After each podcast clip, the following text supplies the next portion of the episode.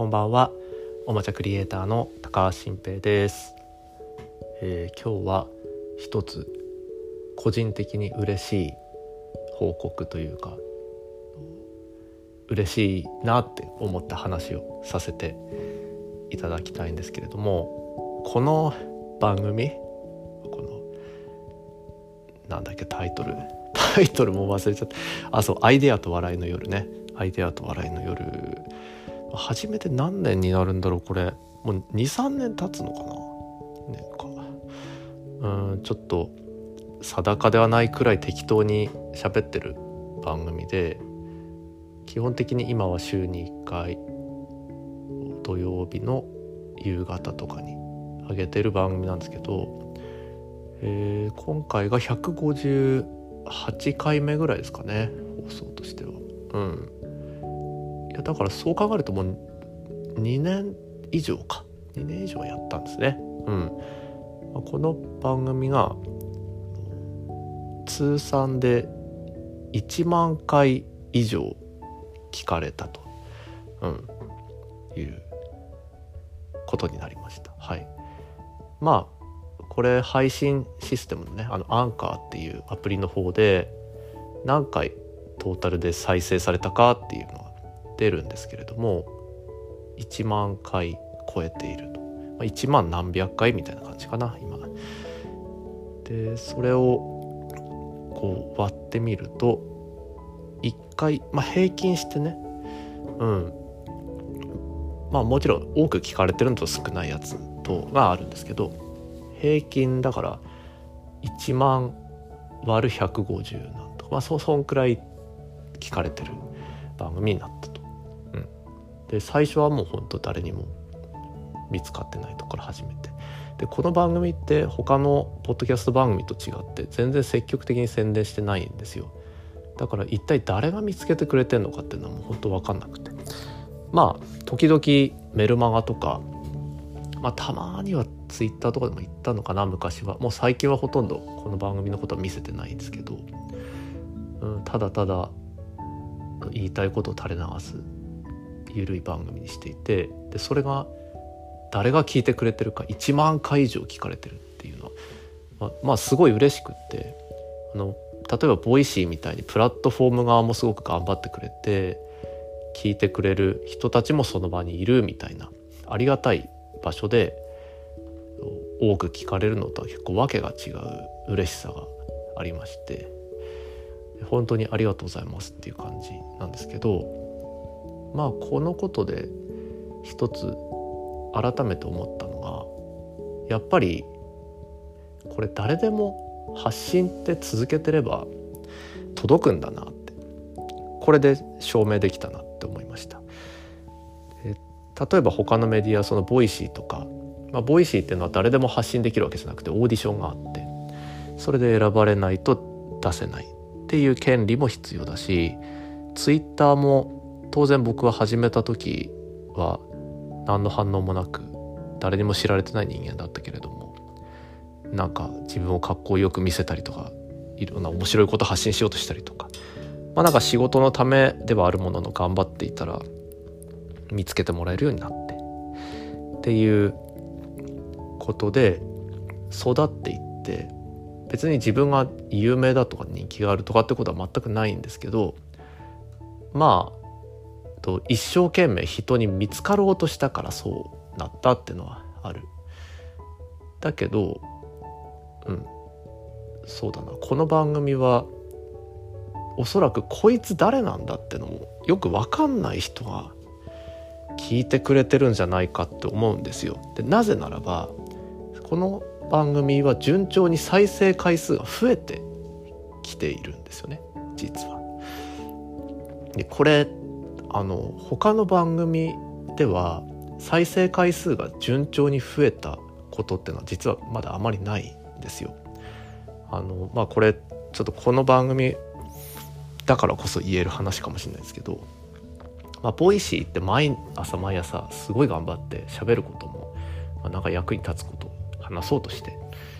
やってるんですけどでフォロワー数っていうまあその自分がよく聞くチャンネルとして登録するというアプリ上でフォローしてくれるみたいなやつのその数っていうのは毎日少しずつ何人かずつ増えているんですけど各エピソードの再生回数っていうのはそんなに増えないんですよね。だからフォロワーだけ増えていくんだけどもう聞くのやめたっていう人が出てくるから離脱していくので1個のエピソードが聞かれる数がそうそう増えないっていう。だからそれはもうひとえに番組の魅力不足というか、うん、ずっといつまでも毎日聞き続けたいなと思ってもらえないといけないですから。他にライバルがいっぱいいるし聞ける時間には限りがあるから他に取られていくといつまでたっても聞かれる回数は増えないですよね。うん、で Voicy 自体のユーザーの数は増えてはいる。はずなんですけど1個のエピソードが聞かれる数がそんなに増えないっていうことは全然番組の魅力として力不足であると。うん、で他にやってきた過去の「モーマレディオ」とかあと今やってる j p o p じゃんけんとかもやっぱり再生回数が多いところに1回行った後に、まあ、だんだんと落ちていくっていうような、なるんですよ。最初って初めての番組ですって言うとやっぱ聞いてもらえるし、うん、で割と前半の方が再生回数が良くてじりじり下がっていく。これはまあ飽きられるというか、まあ、他にあるいろんな面白いコンテンツの方に移っていかれてしまうっていうことがある中でまあ、この アイデアと笑いの夜は、まあ、最初全然誰も10人ぐらいしか、まあ、誰もじゃないですね。10人聞いてくださってるありがたい、ね、お友達がいるんでそれを少ないって言っちゃ失礼なんですけど最初そんな感じで始まってでもうそんな感じ増えてきてる。150何回で1万以上。でこれはもしかしてこの番組が一番面白いということなのではなかろうかと。いうふうにも思ったしこの番組何の準備もなくただただうまく喋ろうとも全く思わず喋ってる。でうん。それが順調に、まあ、成長っていうか成長させたいとも思ってないやつがよく見たら成長していたっていうのはなんかちょっと真理のようなものを感じますよね。うん、一生懸命頑張っていっぱい聞いてくれみたいに頑張ってるやつよりも適当に喋ってるこれが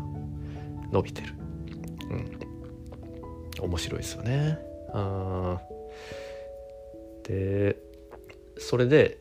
さっきもちょっとごめんなさい言いかけたんですけどこれ誰でもできることなんだなと思ったんです。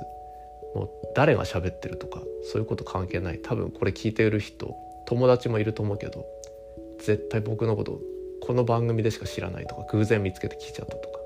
っていう人がいてだけど増えてるってことは多分1回で終わらないで繰り返し聞いてくれていて誰か全くわからない。だけどうん。こんな風になるってことは誰でもできるんだ。このポッドキャストとか音声番組喋る番組って誰でもできるし見つかるんだ。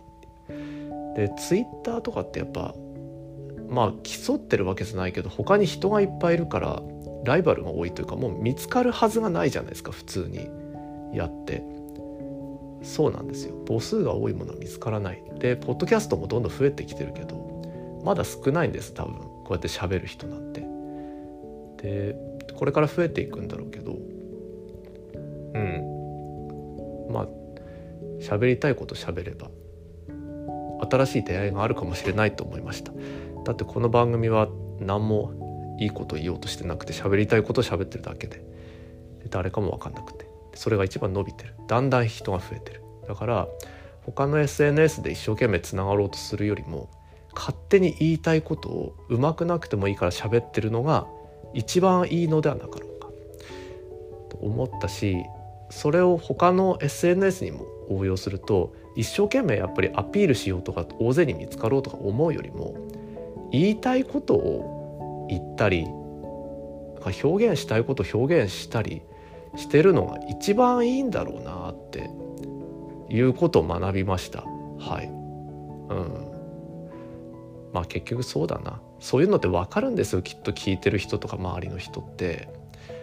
あこの人は頑張ってるな。頑張ってるから応援しようだったらいい。いいんだけど何て言うのかな。頑張りすぎてるな。バレるし。実力以上のものを持って盛るというやり方で見せようとしてるなーってのはすぐにバレますから、うん、ああなんか素でやっててこの人ただただ楽しくてやってるんだなみたいなこと。うん、余裕を持って見せられる人になりたいなって思いましたね。うん、この番組から結局はいつもそうだけど。一番何かギフトのようなものをいただいたのは僕自身だったような気がします。はいということでこれからもなんか思いついた、まあ、アイデアと笑いの夜ですから夜に聞いて寝落ちできるようなアイデアと笑いの話をしていきたいと思います。よろしくお願いします。はい、今日もありがとうございました。おやすみなさい。